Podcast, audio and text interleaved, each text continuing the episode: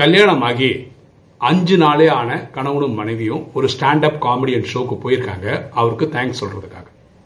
அந்த காமெடியன் என்ன பண்ணியிருக்காருன்னா தான் கருப்பாக இருக்கிறதாவும் அதனால தனக்கு கல்யாணம் ஆகலை அப்படின்னு சொல்லி ஒரு யூடியூப் வீடியோ போட்டிருந்தாரு. அதில் இந்த அம்மா ஒரு கமெண்ட் போட்டிருந்தாங்க. பையன் நல்லவனாக இருந்தா அ- அழகா கருப்பா அப்படின்லாம் அங்கே பார்க்கலாம் மாட்டோம் கல்யாணம் பண்ணிப்போம் அப்படின்னு போட்டிருந்தாங்க.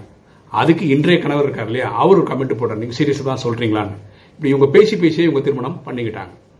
இப்பவும் இந்த காமெடியன் வந்து சிங்கிளா தான் இருக்காரு. பாருங்களேன் வாழ்க்கையில வாய்ப்புகள் வரும்போது ரெண்டு கை நீட்டி ஸ்வீகாரம் பண்ண வேண்டியது நம்மளுடைய பொறுப்பு. எண்ணம் போல் வாழ்வு.